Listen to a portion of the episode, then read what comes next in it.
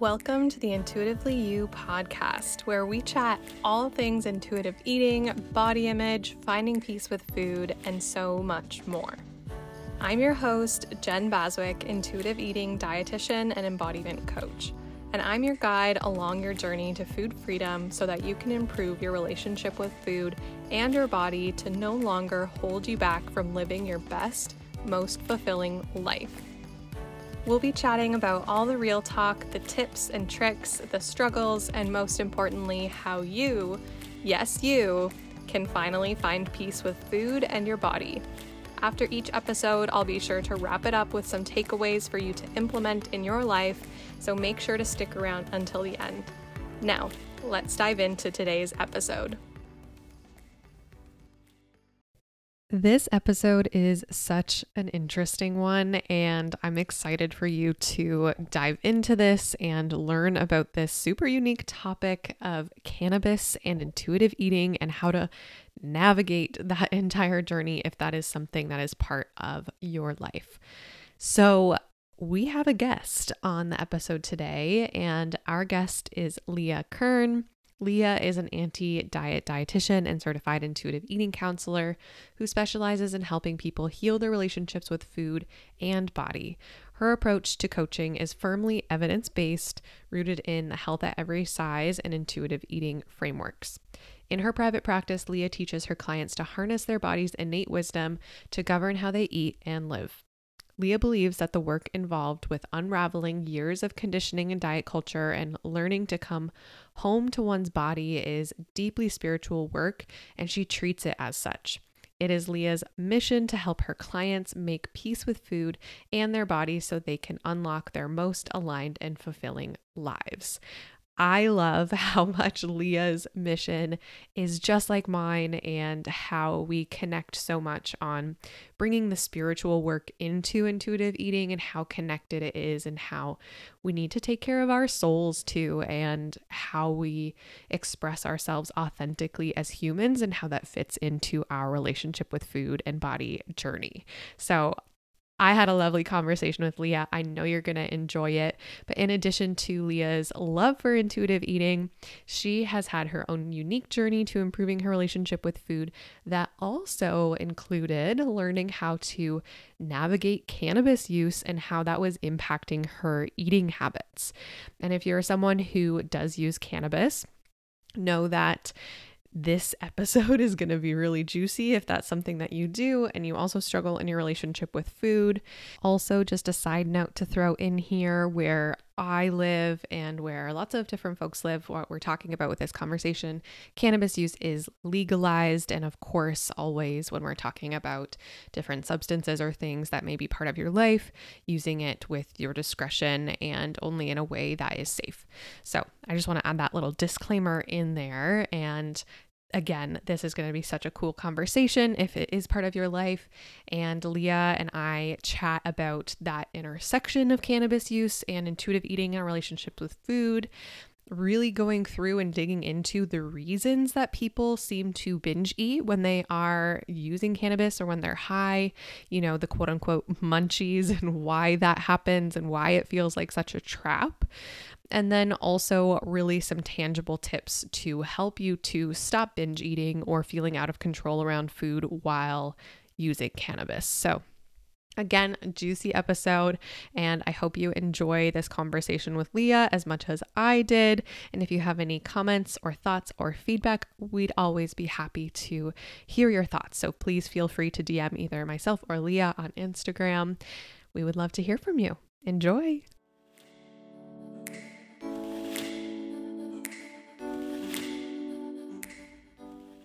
Today we have Leah with us. I'm so excited to talk about this very unique topic of cannabis and intuitive eating, how those things go together, what that looks like. I, it's a very intriguing one for sure.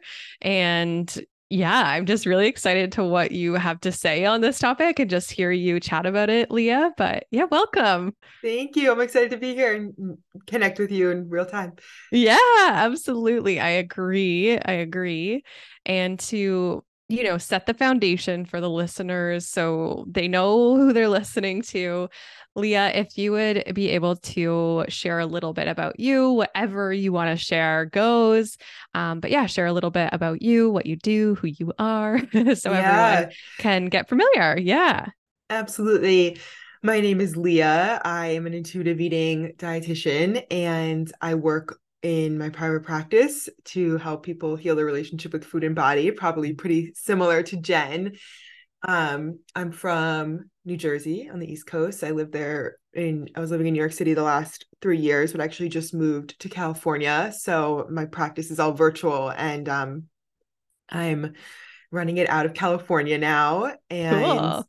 yeah, so I had my own struggles with disordered eating like so many dietitians um, when i was in high school which got me interested in studying nutrition from like a totally disordered place and then ultimately found intuitive eating through my undergrad and was like this is it. This just it felt so resonant and knew that that was the work i wanted to do in my future career as a dietitian.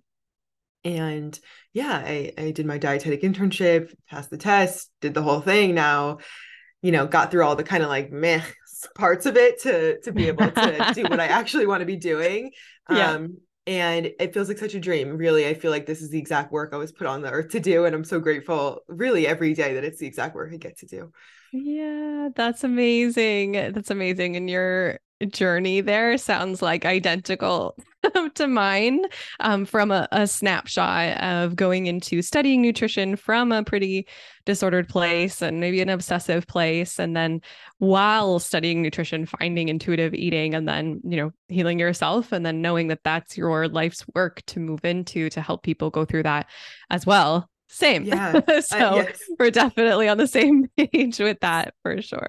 So many yeah. of us. Yeah. And that's like yep. the super bird's eye view story. Yes, I'm happy to elaborate sure. in any place you want to poke into. But sure. Yeah, that's kind of the Absolutely. main spiel. for sure. Yeah. Thanks for that introduction. And I also want to say it's like a dream of mine to move to California. So I'm like, really? oh, I would love to do that. Yeah. Where do you want to move? Yeah. Oh, oh gosh. I don't anywhere really. I don't have a specific location there, but I would love to just be on the West Coast, particularly in California. I know I could move to like BC in Canada, but uh, something about California, I just, mm, it's, yeah. it's, it's the place. It's yeah. very like dreamy. I had a client say once, like, it's like nostalgic somehow, even if you've never been there. It's like yeah, California. like you just yeah. yes, yeah. Uh, yeah. I have been once and I loved it.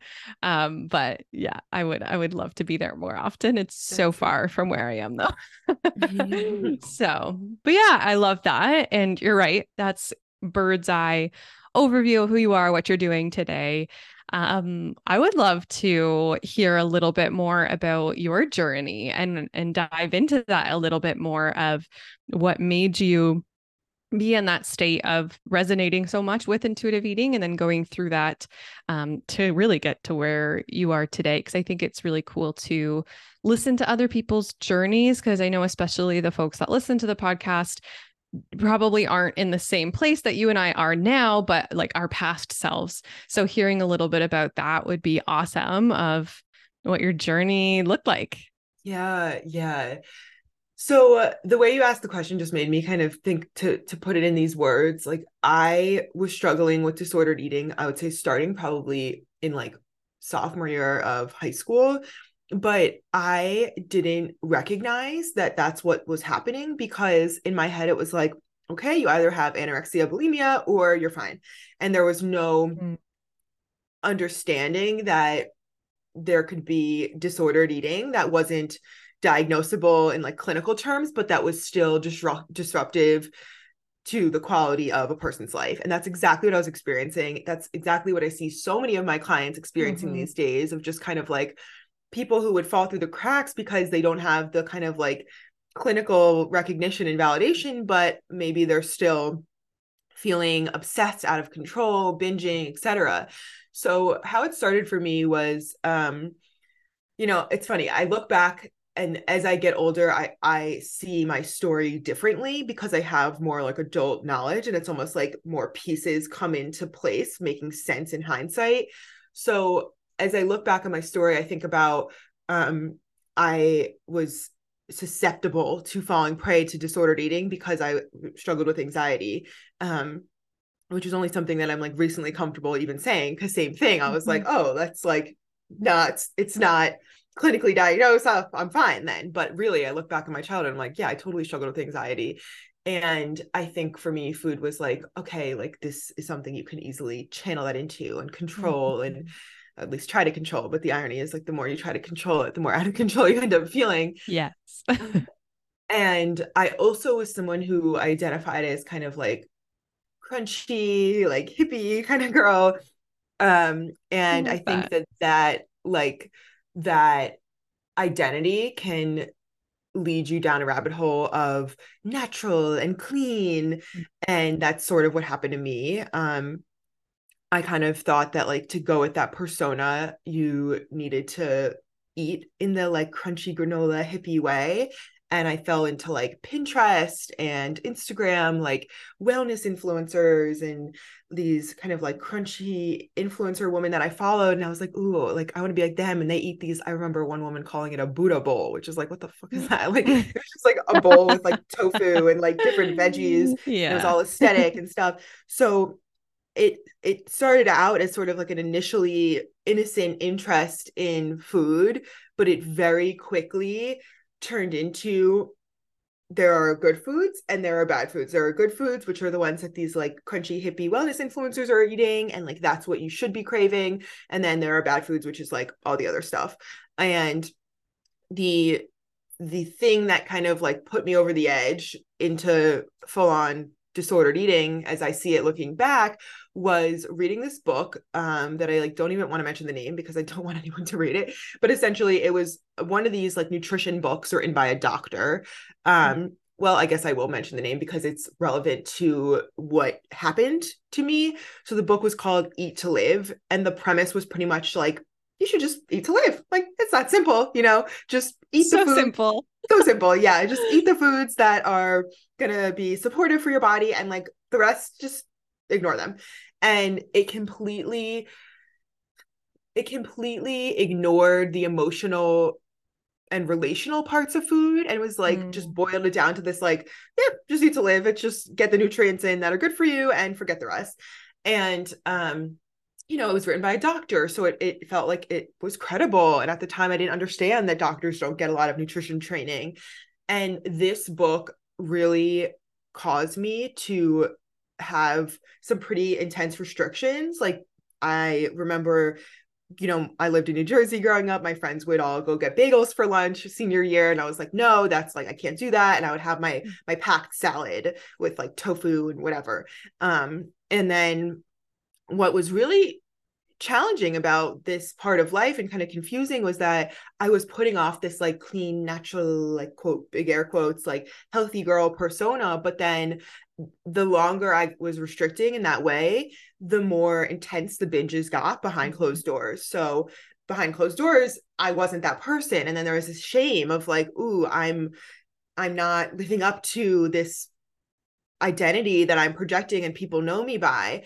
Um, and then to your question of like what was it about intuitive eating that resonated so deeply with me, then you know, fast forward a little bit, I live in this disordered mindset for a while, and then freshman year study dietetics. So I learned about intuitive eating for the first time, and once I heard someone use the words intuitive eating, I think something in me was just like, oh, like I need to know more about that. Like I've never heard those words in that order before. I always tell the story. I went to the library like on on the way home from the class that it was mentioned in and was like I need this book like cuz the the woman was hmm. like if you want to learn more get this book. They didn't have it but they like ordered it. I got it a few days later and I literally devoured it on the on the top bunk of my little forced triple dorm room. and what what what resonated so deeply with me was I felt so seen because the book was describing thinking about food all the time, having that constant mental gymnastics of like, if I do this, then this. Um, it was describing this category that I felt like I fit into of like disordered eating, but maybe not full blown eating disorder.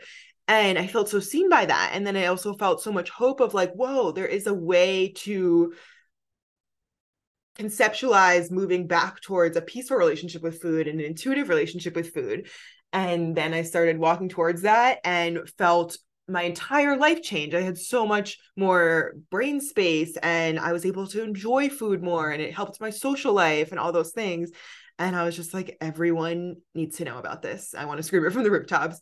Um, and so yeah, and of course it's been a continuous learning process since then. I've really in the last, you know, eight years in my own intuitive eating journey, I feel like I'm constantly uncovering different layers of, you know, the ties with diet culture in uh, white supremacy culture and the different elements of privilege that play in and, and weight stigma and social determinants of health. So it hasn't been like, okay, I learned about it and that's it. It's been a continual process of, you know, deepening my understanding.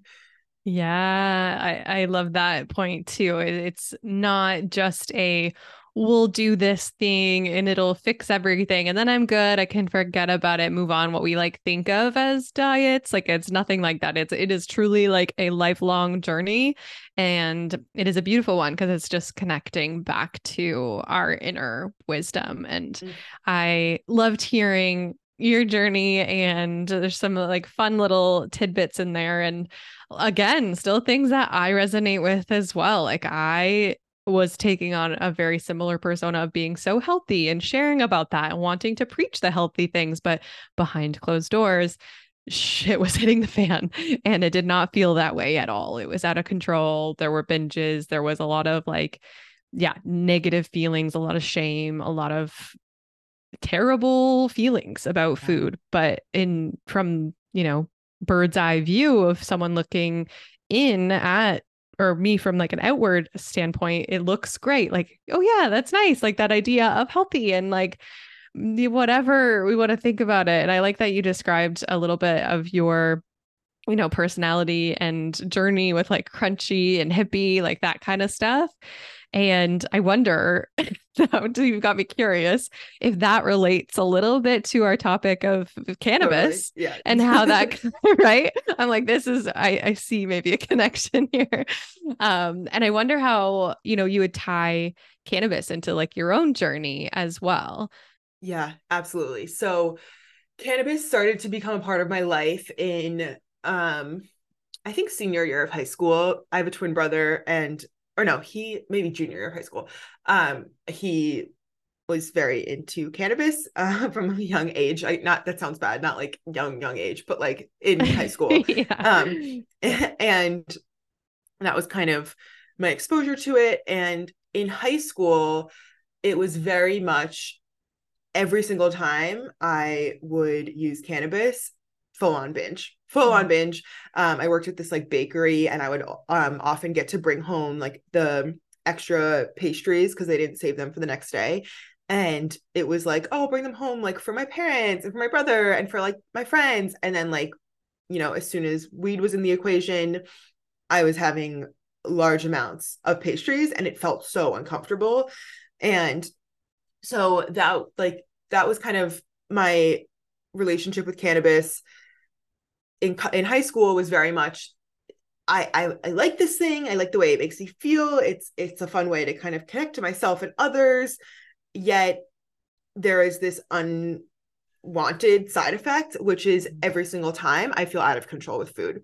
And then freshman year, when I learned about intuitive eating, freshman year of of college, um, I was starting to work through healing my relationship with food, and I noticed shifts in my sober life much more quickly. But then I noticed when cannabis was in the equation, it felt like, okay, everything I'm working on mm. with this is mm. going out the door. Like it feels like it's hard to hear my cues. And it made me really start to wonder, like, is it even possible to eat intuitively while high, while under the influence of weed?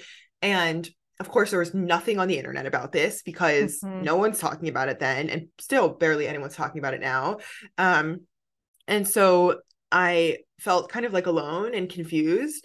But ultimately, what happened was I, I did, I was able to find peace while eating when high. It just took a lot longer and it mm. kind of felt discouraging because it was like, oh, like I, I don't want to be having this experience of binging and I, but I do want to enjoy the experience of using cannabis because it was part of my my life um and it, i went to college in vermont and it was a big part of the social scene there um so just to give like an idea like it was so intense that like sometimes when high like earlier on um in college I, I would like end up like stealing my roommate's food because i was like mm. i didn't bring this in because I don't want it. I don't want to like believe that I would have it. But then like, oh my God, I need it so bad right now because of like that. Well, what I thought was because of like the munchies.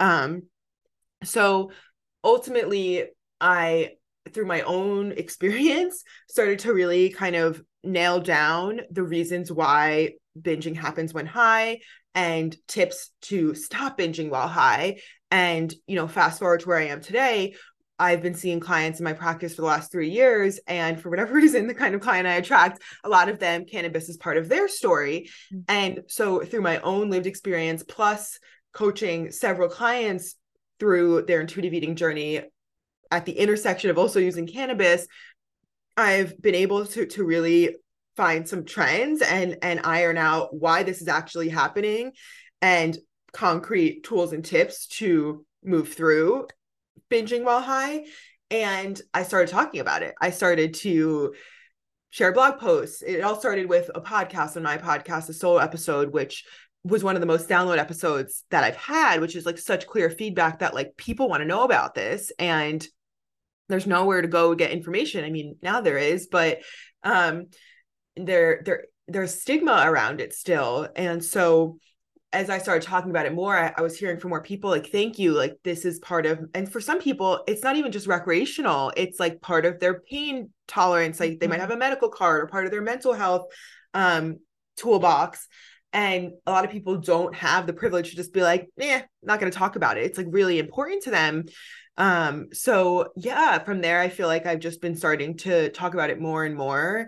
And the more I talk about it, the more I'm hearing from people that they're like finally someone is talking about this. So it's been kind of really validating and nice to hear that it's filling a gap that people have been craving.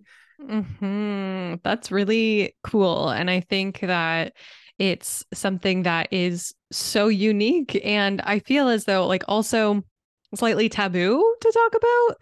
And like i know here in canada it's been i don't know mm, maybe five years i'm guessing. I don't know exactly when it happened that only five years ago right that cannabis had has become legalized here. So it's definitely something that it, you know, definitely feels a little taboo to talk about. And I think feel right. like that's why people stray away from talking about it. But it is a big experience of many folks. And I think that that's refreshing and refreshing to not just write it off as, oh, yeah, that's the munchies. That's what it is. It's going to happen. Like, no, it doesn't have to feel that crummy way. Like, how can we actually take a look at it and see how you can shift that and fit that into really the whole concept of intuitive eating, of eating in a way that makes you feel your best physically, mentally, emotionally as a whole. Exactly. So, yeah, I love that. yeah. And I just want to add, I have kind of my own theory on on um why it's like not like why dietitians are especially hesitant to talk about it. I think as like a stereotype, dietitians we can be quite like type A and like rule mm-hmm. followers. Like we and like the thought of talking about a drug can feel so scary because it's like, oh, like that goes against the rules. and so that's my that's my like theory on why as a profession we've like especially been afraid to bring it up. I mean, there's so many content creators. It's like, how how am I the only one? It feels quite insane. yeah. No, I, I agree with you. I definitely resonate with the the type A rule follower, perfectionist type persona. And I think that you know, that's something that a lot of dietitians have, but also a lot of people who struggle in their relationship with food have, and how there's an overlap between those eh, bits of how we function and, and how we um, go about things in the sense of that type A persona um, being like this really controlled, rigid, like should be right, quote unquote, right, um, all pretty polished, whatever. So, yeah, I love breaking through all of that in any way, shape, or form that we Hell can. Yeah. Yes. yes, absolutely. So, I know you mentioned like through your own experience, learning, working with lots of clients who are also going through this, you've kind of uncovered some patterns um, as it relates to like this intuitive eating journey and cannabis and and why really these things are going on and why we're feeling like that. So, how would you describe the reasons of of why? Like, what are the um, main reasons that you see people are feeling out of control or binge eating while high? Totally. I'm like foaming at the mouth. I love this question. So, so number one reason, well, first to kind of back up, people, as you kind of alluded to, people often just chalk it up to, oh, it's the munchies. This is going to happen. But here's the thing if it was just because of the weed in and of itself, then everyone who used cannabis would feel out of control on food when high. And that's not the case. So if you're listening to this and cannabis is part of your life, I, I I bet you can identify someone who uses cannabis and seems totally unbothered by food and just like uninterested or totally in control. So that shows us that it's not the weed in and of itself. It's more so relating to underlying relationship with food issues or disorder that become heightened or brought to the surface when cannabis is in the mix. So the first reason why I'm seeing people binge when high is they're using cannabis as a permission slip to eat certain foods.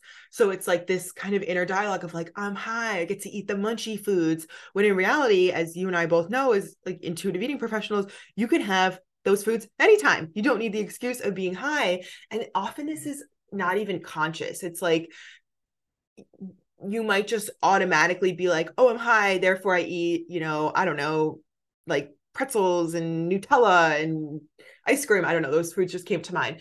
And so what happens then is you set up this like last supper mentality of like gotta eat it all now while i'm high before i'm sober and i lose the excuse of being high mm-hmm. so this is the number one reason that i'm seeing people binge when high is they often unconsciously are sort of reserving special foods or their the, the foods they really want to be eating for when high in order to feel like they have this socially acceptable excuse which then sets up this deprivation last supper mentality and leads to binging yeah, that is like something that makes so much sense.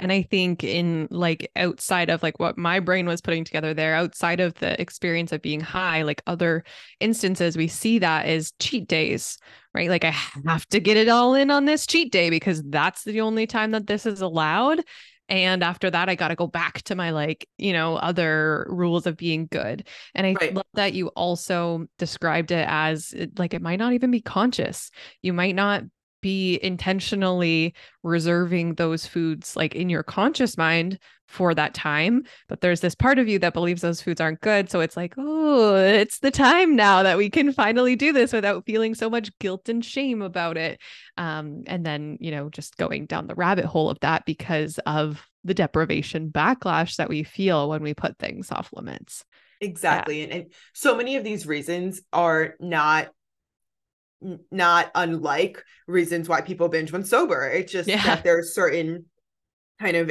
uh pieces that can be like sneaky with, with, with the cannabis sure. in, in, the experiment and there is there are some reasons that are unique to cannabis so to keep going through mm-hmm. the second reason why i see people binging while high is because they're saving up eating for the cannabis experience so a lot of like ooh like i want to eat this meal when high so i'm gonna enter into the experience of being high very hungry so that I can kind of capitalize on the experience and get as much of my eating in as possible under the influence.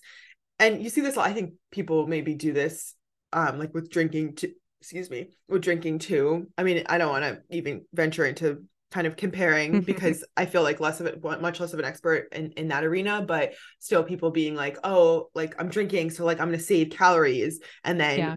once drunk, inhibitions are lowered, and we, you know, that can lead to to drunk munchies in quotes. But going back to cannabis, what can happen is if you enter into the cannabis experience very hungry, it's like that pendulum is pulled in the direction of hunger, and you're just setting yourself up for it to whack in the other direction of being over full. And on top of that, you are navigating through different bodily sensations that come from being under the influence and not being sober, which makes it for for some people it makes it harder to understand your body's cues because you're not in a state that you're as familiar with kind of communicating with and decoding. So yeah that that's the second biggest reason. And and sort of the third reason is tied in into that which is um people binge while high because they're not as familiar with their body's cues uh, body cues in that altered state and think about it like if you if you are practicing intuitive eating when sober, you probably have logged many more hours dropping in and considering where you are on the hunger fullness scale and communicating with your body in the sober state versus mm-hmm.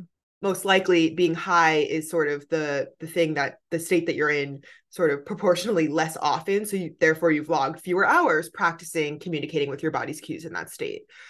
Right. Yeah yeah. It's almost as if it's like this new arena to be connecting with those cues, our our hunger and fullness cues. And it, it feels different when you are under the influence of, you know, whatever it may be, cannabis in this instance. It's not going to feel the same because, you know, different things are going on in our bodies and in our minds. So it doesn't feel the way that you might be used to practicing that. It feels a little bit different. And I think the saving up for thing is, yeah, interesting as well to like, it, yeah saving up for more of a um, like getting ready for an experience to have more of those foods that we don't otherwise let ourselves have right yeah mm-hmm. yeah and then another reason and this reason is more specific to the experience of using cannabis versus like being widely more widely applied like some of these other ones mm-hmm. This reason is the reality is that cannabis can lead to heightened sensation. So food really mm-hmm. can feel more pleasurable. And as a result, stopping when full can feel profoundly sad. Like it just as mm. as food can be profoundly pleasurable, it works in the opposite direction too, where stopping can be like especially sad. And to try to avoid feeling that sadness, sometimes this can this can result in just eating, eating, eating to, to not have to feel that sadness of uh, Elyse Resch, one of the co-authors of Intuitive Eating, talks about the sadness of saying enough. Like when you're mm-hmm. done, it can be it can be like a little bit of grief of like, oh man, that was so pleasurable, and I'm sad that it's coming to an end. So I see that playing in a lot too. Um, and and I'm happy to jump into how we actually move through these these reasons for binging while high if that if that feels good for you yeah, I think that that last point is especially interesting in the fact that senses can be heightened. And I think that's a cool thing that we could almost have a more pleasurable experience with food because food is pleasurable and it should be pleasurable. We shouldn't feel guilty about that. But on the, you know, flip side, it could be very hard and very difficult and sad, like you're saying, to stop and to avoid those negative emotions, maybe we don't stop. And that's how this gets more out of control as well. So, yeah, very cool, very interesting. and I am very intrigued to hear. Um, you know, almost like the flip side of these reasons right. why, like, how can we start to tackle this and like take some steps to not be in this out of control binge eating state while high? Yeah. So if we just kind of mm-hmm. follow the order of the reasons I gave, the first reason being using cannabis as a permission slip to eat your favorite foods. This is a pretty straightforward kind of solution, which is look at the foods you're binging on when high and work on intentionally incorporating those foods when sober too. So you can really signal to your brain these foods aren't on a pedestal. These foods are allowed anytime. We don't have to wait for an experience of being under the influence of cannabis in order for these foods to be acceptable. And this will help to get you to habituate to the food and for it to not feel so like shiny and alluring. And therefore, when you enjoy that food when high, it won't feel like this is my last chance to have it. Mm. Mm-hmm. Yeah, like uh, basically the habituation of that food into your life as a whole, making peace with it, that it's not just reserved for that time. It can be eaten and enjoyed at any other time. Yeah. Exactly. Exactly. Yeah, love that. And then the second reason why binging while high happens, entering into that cannabis experience, especially hungry, having like mm-hmm. saved up quote unquote calories for for the cannabis experience. How we how we move through that is enter into the cannabis experience nourished. This mm-hmm. doesn't mean that you can't eat while high, but if you enter in at a ravenous state, you're setting yourself up to have a very difficult time listening to and honoring your body cues. So we want to make sure that you enter in baseline nourished. And honestly, in the beginning of integrating cannabis uh, or kind of working on your intuitive eating journey while using cannabis, I, I would recommend like maybe using cannabis if you want to experience food while under the influence maybe go for a snack versus a whole meal just so that it's a little bit easier to kind of check in with yourself and it's a little bit less overwhelming. And at the very beginning you might you might not even want to eat while high. You might say like i don't want to to feel discouraged. Um and maybe you do all your eating before and then connect with other sensations while high that aren't eating and we'll talk about that in a second um, but this can be supportive and i also want to recognize this can be easier said than done. Just to be like simply don't eat while high. Like for some people it's like like me with i was like eating my roommate's food like that was like really not uh, on the table but depending where you are in your intuitive eating journey and i've seen this with my clients some of them are like i don't even want to touch food right now because i i feel so good with my intuitive eating journey i don't want to feel discouraged. Um and that's an option too but overall making sure you enter into the cannabis experience. Baseline nourish you're not setting yourself up for that backlash you know compensation eating from being mm-hmm. so hungry. Right. Yeah and that's very similar to like a, thing that comes to mind for me is when people do that going into like an event or going out to eat or something like that saving up for that experience then inevitably swings us like for thinking about that hunger fullness pendulum swings us into that like over full state because we were just so hungry that we went all in on the food. So I think, yeah, baseline nourished, moving into it from that standpoint is a great idea. yes, yes, exactly. Yeah. The the connection to other experiences like big celebratory events is is very much it's very mm-hmm. parallel here. And then the the third reason why binging while high happens is that you're not as practiced communicating with your body in that altered state. So it's harder to to notice different cues of oh, I'm, I'm actually getting full now. And what my advice is to to handle this one is have compassion for yourself. It's it's going to take time and to allow yourself to be very much tuned in to like your internal dialogue and and it might take more checking in whereas when sober it might be more reflexive. You might not have to be like okay where are we on the hunger fullness scale? Like what is going on in the body? But when sober it, i mean sorry when high you might need to be a little bit more like mechanical about it because it's like you're starting over again because you're you're experiencing your body in this new state. So maybe that means having your hunger fullness scale handy or maybe that means stopping more often while eating and doing like a very intentional check-in of how am i feeling pleasant unpleasant or neutral and allowing yourself to be okay with kind of being a beginner again because you are relearning or or learning for the first time how these cues are manifesting in this altered state hmm Yeah, yeah. I think that like almost putting it in the perspective of it's almost like you're starting again, like you're learning the principles again while in a different state, right? So that hyper focus almost of oh, I really have to pay attention to this to actually be mindful is yeah, actually not it's not a bad thing. Right. it's yeah. just something that you might need a little extra support, a little extra mindfulness, a little extra to get tuned in to those cues and, and you're actually feeling. And again, I'm sure with that practice makes it easier. Exactly. Exactly. Yeah.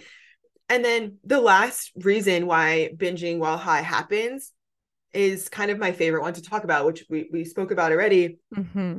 The experience of sensations actually being heightened, like food actually feeling more pleasurable and this is kind of my favorite hot take tip. I think the other tips given so far aren't necessarily groundbreaking, but I think this one is.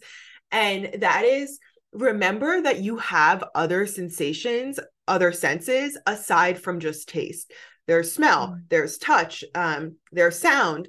So if you are no longer hungry and that feels sad because you were really wanting to revel in the experience of heightened sensations while high, remember that there are other senses that you can experience that are going to be heightened while high. So maybe that means listening to music or dancing or engaging in um, self massage or self pleasure or pleasure, intimate pleasure with a partner.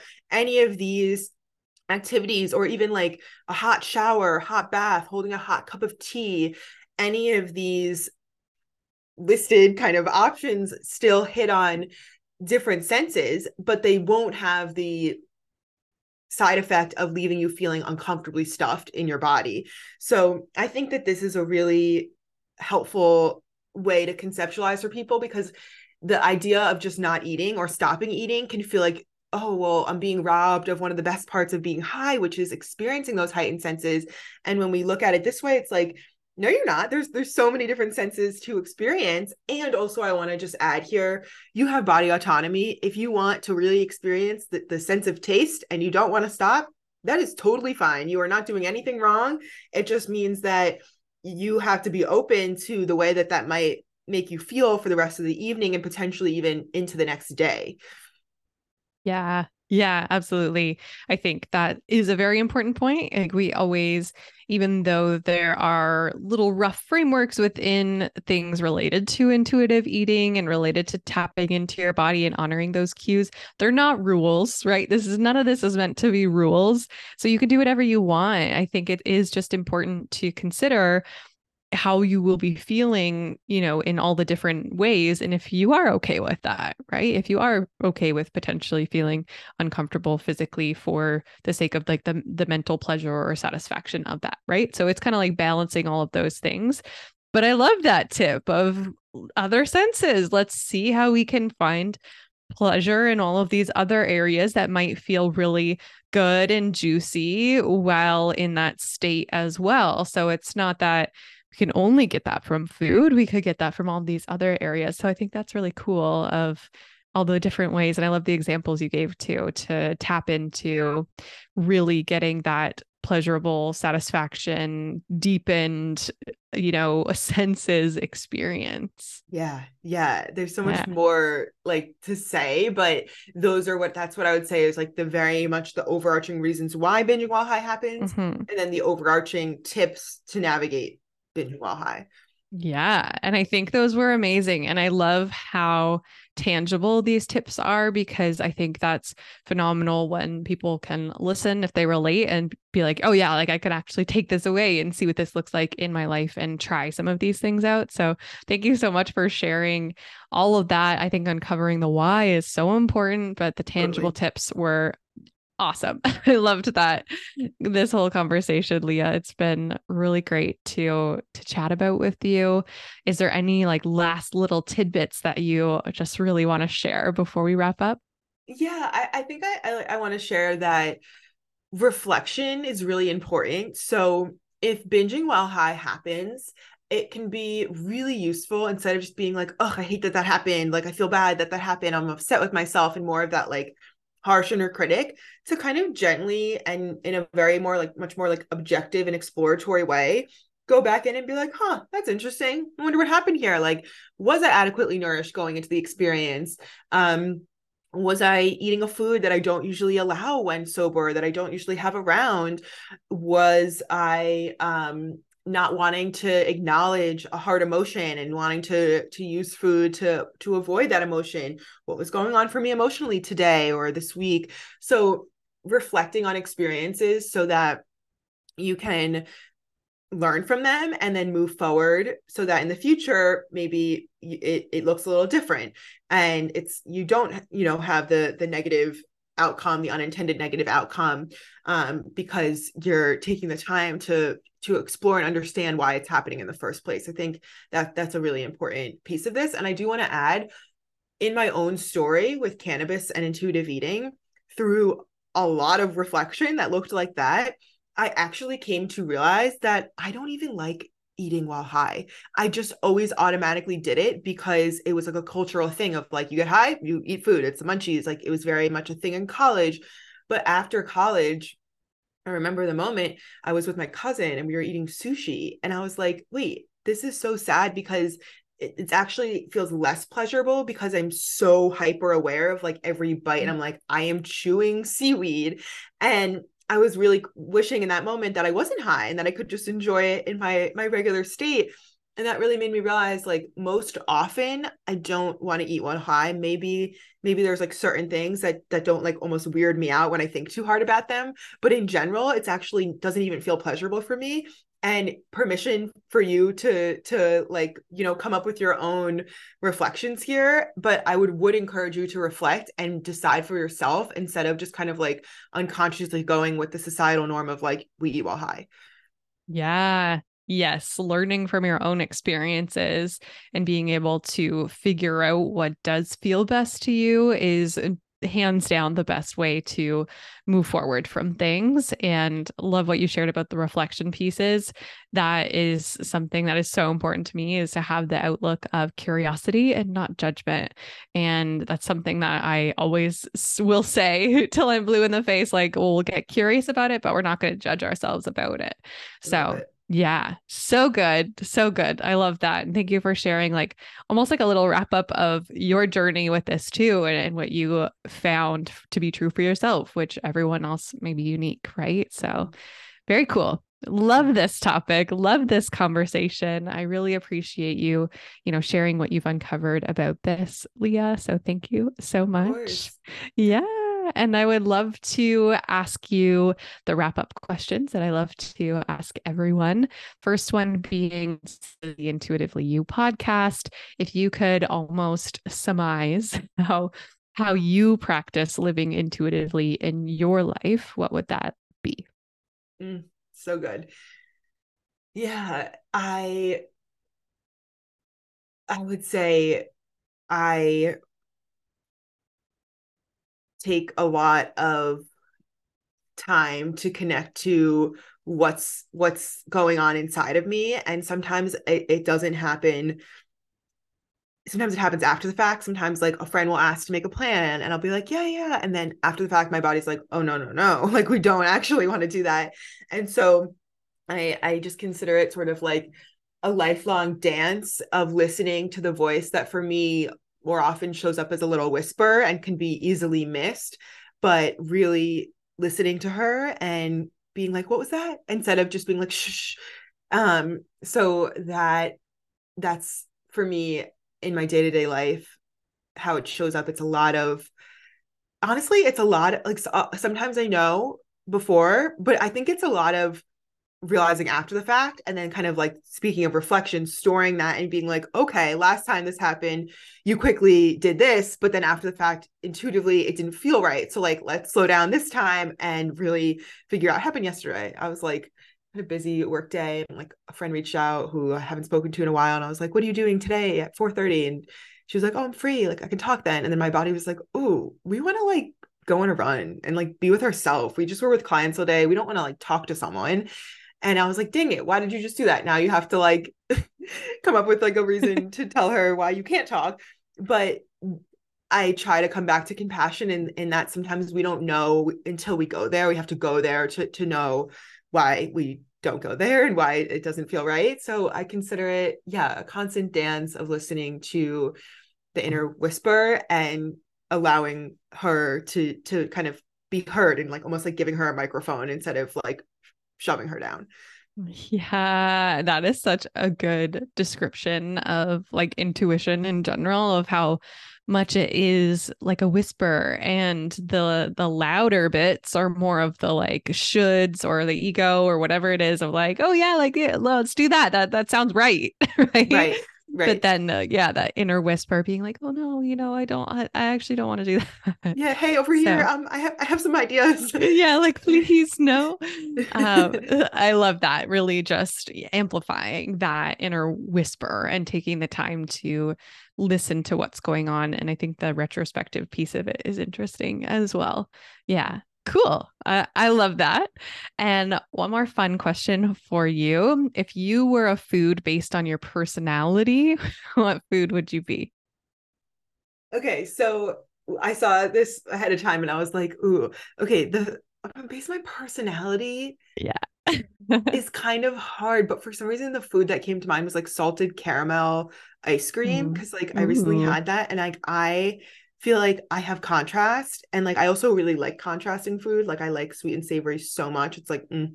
but like as a person, I feel like I have this compassionate, nurturing side of me which is a lot of what makes me able to to coach and to do counseling work as a dietitian but I also have this like fiery like Jersey girl, like, like uh, I, uh, kind of aggressive. Like I'm just like, yeah, I was raised by New York Jewish parents, and I'm from New Jersey. I just feel like I could like get a little feisty, and so there's that contrast of like the sweetness and like the compassion and the gentleness, but then also like the fieriness. And I think of like salted caramel as like sweet and savory, and it's like very stark contrast, but it like works well together. So that that's my answer. I love that. That's a great answer. oh that my God. I, you described it phenomenally. Like I, I love that. That's a that's an awesome one. Also, yum. That makes me want Oh, salted so caramel ice cream now.